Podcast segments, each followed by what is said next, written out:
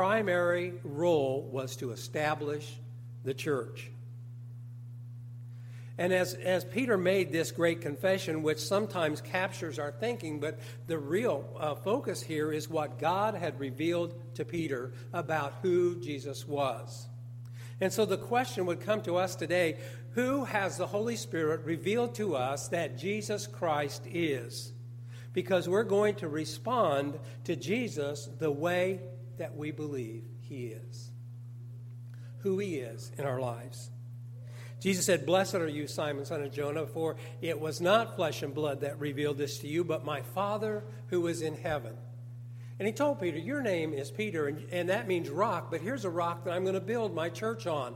And that rock that he was going to build his church on was what would be revealed to them to establish the doctrines of the church that would put Jesus Christ as the head of the church. That all things, both in heaven and on earth, would be in submission to him, and that all things would be brought together in the one man, Jesus Christ. If we believe that, we believe the mission that God gave the apostles. And it was the 12 apostles who were uh, staying in Jerusalem and went out to the mount that Jesus told them to go to at the time that he told them to go. and he said, Stay in Jerusalem and when uh, the Spirit comes upon you, you will be filled with power and you will become my witnesses. And we jump to Acts 2, where uh, Peter, filled with the Holy Spirit, begins to preach the first New Testament message. And the result was 3,000 souls were added to that body of believers. And they disappeared. If that were the case, the church would not be where it is today because the concept and the purpose that Jesus had established in the apostles was to establish the church and to make disciples. It was very clear in the passage that Marvin shared with us called the Great Commission. All authority is given to me in heaven and on earth. That means that when we are in Christ, we are under the authority of heaven and earth. And he tells those who have chosen him and who God has called to be his own sons and daughters to uh, make up this entity called the church.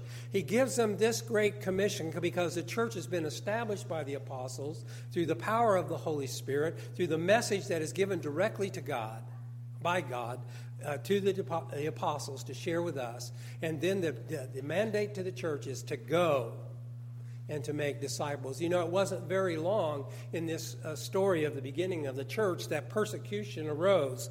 And it says in the, in the book of Acts that Christians were fleeing Jerusalem because of persecution, and as they went, they spread the news of the gospel of Jesus Christ. First of all, only to the Jews, but there were those who began to share it with the Hellenists.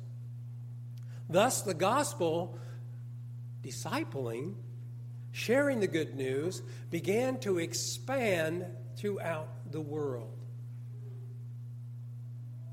When these people heard the message of Jesus Christ, starting with the plea, What, or brothers, what must we do?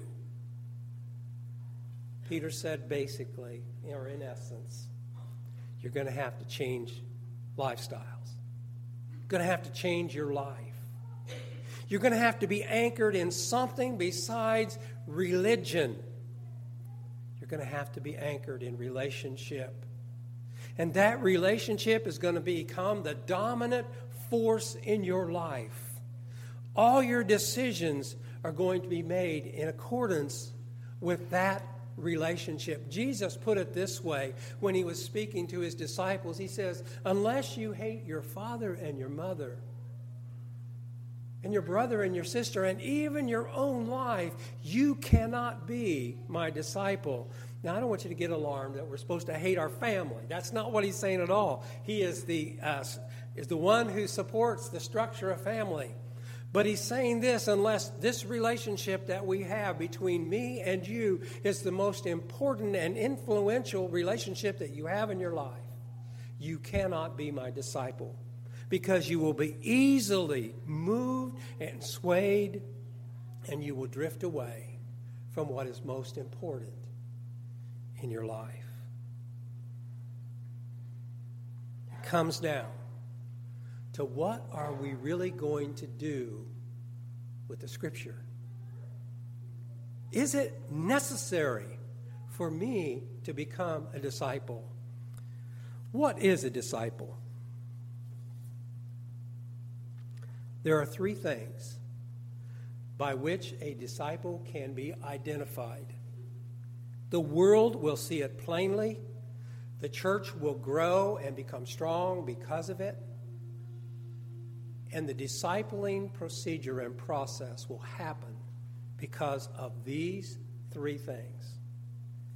In John, and they're all found in the Gospel of John, in John, the eighth chapter, verse, the last part of verse 31 through 32, it says, If you continue in my word, you really are my disciple, and you will know the truth, and the truth will set you free. How does a disciple deal with the Word of God? Is it a shelf book that maybe we grab and bring on Sunday? Maybe it's a sacred book that we look to with awe and inspiration, that knowing that someday I may need this book and I'll look at it. Or maybe I have a couple of spare moments between football games and I might read a couple of verses. Or maybe I just have a vague notion of what this book says about Jesus Christ, about me, about our relationship. If you continue in my word, that goes beyond just reading the word, but it means a lifestyle that is directed by that word that we can learn to follow God. The second point, or the second thing that the world can recognize us as disciples is this, and it's found in John the 13th chapter, verse 35. By this, all people will know you are my disciples if you have love for one another. Dionne Warwick sang about it. What the world needs now is love sweet love. That's the one, two, one thing that there's just too little of. How many bullets, how many cannon shots have we shot at our brothers and sisters in Christ and claim that we are the body of Christ? Whose Father bears the definition of love as his name? Do we demonstrate love in our lives? Because love is not just something that we should talk about, it's something that becomes who we are. And the world will know who we are in our ability to love through all circumstances. I don't know about you, but I found challenges in both of these identifying factors of who a disciple is. And the third one is this my Father will be glorified by this, that you bear much fruit and prove to be my disciples. I don't think by bearing fruit he meant go out and plant an orchard. I think he's talking about the development and the growth of spiritual attributes in our lives lives that are dedicated and totally committed to the one who truly owns them, the one who can truly grant us peace, the one who can truly grant us treasure in heaven in spite of all that we have. We must bear disciples. We must bear fruit. That means that we must invest our lives into each other.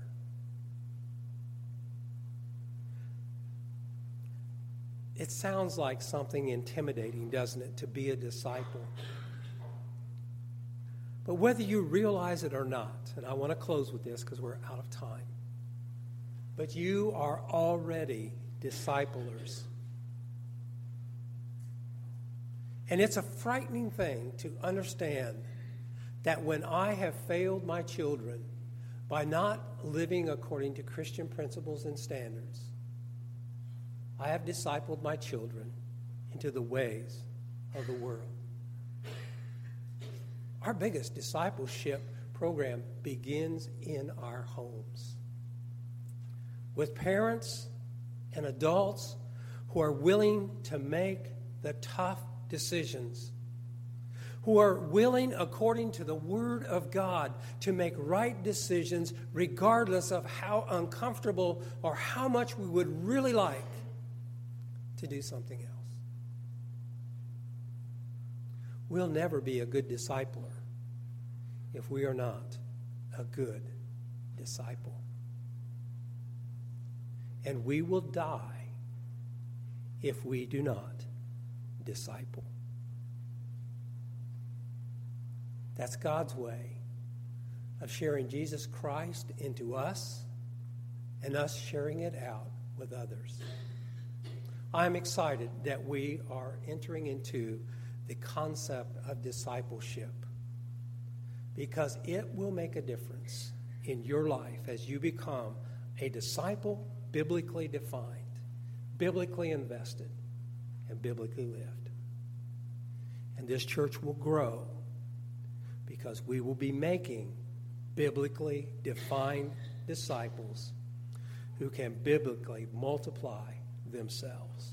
I want to share that definition with you again. At the end of 33 years, if you make one disciple a day, you would disciple 8,045 people.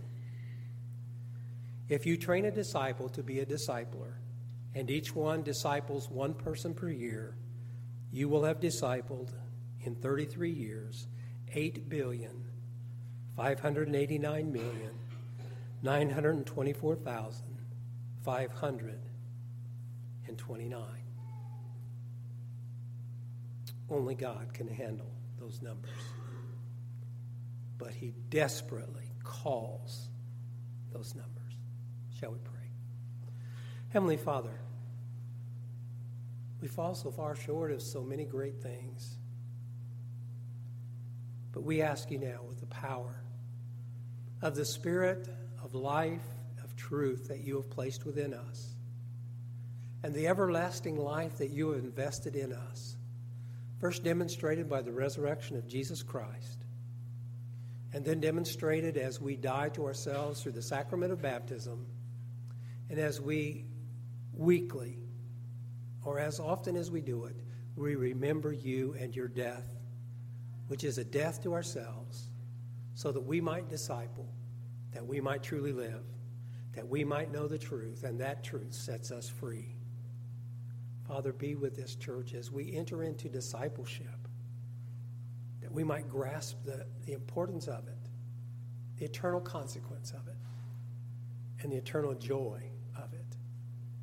And these things I pray in the name of Jesus. Amen.